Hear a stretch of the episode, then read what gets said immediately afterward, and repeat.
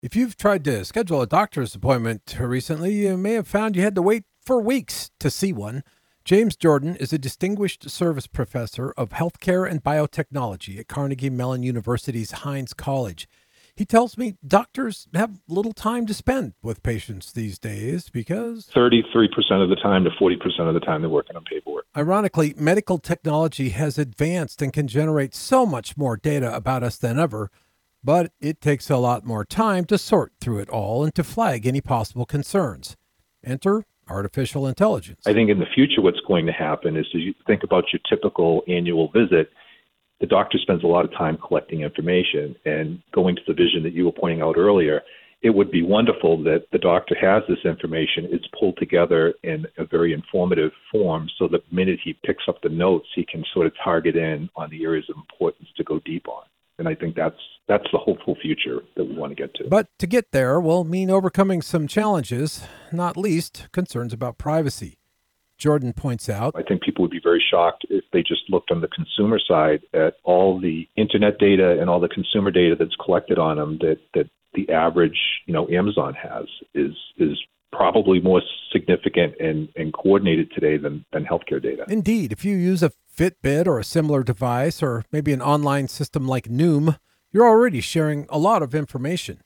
Your doctor, hospital, or clinic clearly has quite a bit as well. The goal would be to we want to connect these, but we can't connect them until we sort of sort through some of these HIPAA issues and how they go from the hospital, the doctor's office, all the way out into the general economy. And that still, I think, needs to be sorted. And I think that's a legitimate concern. But as that gets worked out, we can hopefully move towards a future where all that data about you could point your doctor to a critical diagnosis much more quickly. You can have um, a cardiovascular disease and be leaning towards diabetes. You can be leaning towards end stage renal disease. You can have heart valve issues. You can have all these sort of things. So they have to go another level down, another level down, another level down.